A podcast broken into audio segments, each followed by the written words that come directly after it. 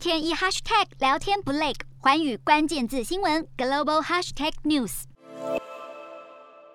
美国企业开出的职缺接近新高，而当履历如雪片般飞来时，一个职缺就有好几千人申请。你知道决定生杀大权的人是人工智慧 AI 吗？而且很多公司都这么做。美国财新杂志前五百大企业中，竟然有百分之九十九的公司真才都会使用 AI 软体，因为每天收到的申请爆量，而且美国企业不需要揭露是不是用 AI 来审履历。不止履历的审查过程变了，初步面试和评估现在也自动化，而且这么做的公司包括华尔街巨擘高盛集团、美国达美航空和美国零售巨擘沃尔玛等大企业。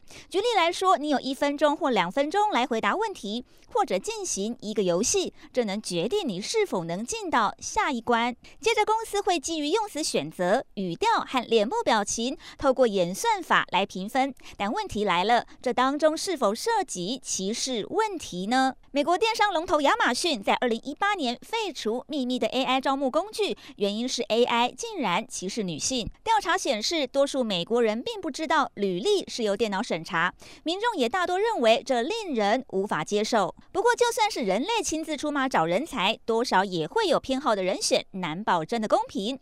而随着越来越多美国大企业派出 AI 来征才，未来相关的法律诉讼可能也会越来越多。Hello，大家好，我是环宇新闻记者杨芷玉。如果你喜欢环宇关键字新闻 Podcast，记得按下追踪以及给我们五星评级，也可以透过赞助支持我们的频道哦。